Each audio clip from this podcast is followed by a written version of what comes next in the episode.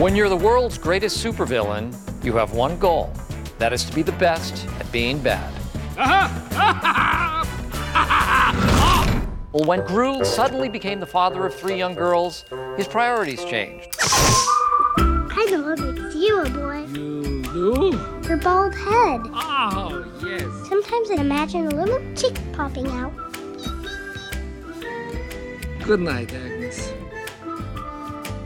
Never get older. In Despicable Me 2, Gru's just like any other dad with girls, completely overwhelmed and out of his league. Oh, oh, when's the fairy princess coming? Any minute now. Yay!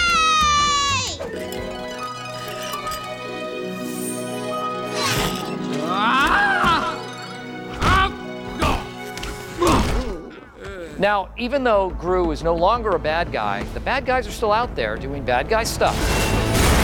So, when a secret agent tells him, You're gonna have to come with me. Oh, sorry. I precise. You know, you really should announce your weapons after you fire them. For example, lipstick taser! little does he know, he's been jacked by a crazy woman named Lucy Wilde, who works for something called the AVL. We are the Anti-Villain League. You know how a villain thinks. That's why we brought you here. Uh. I am the League's director, Silas Ramsbottom. Bottom.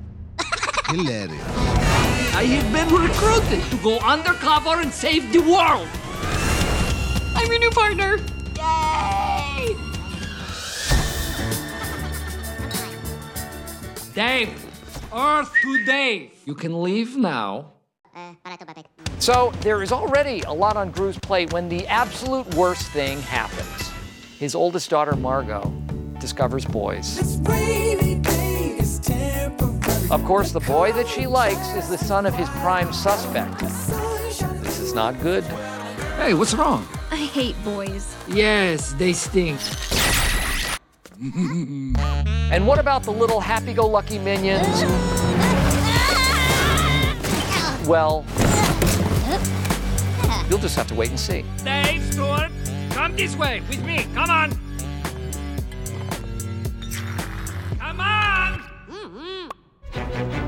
If you see only one despicable movie this year, see this one.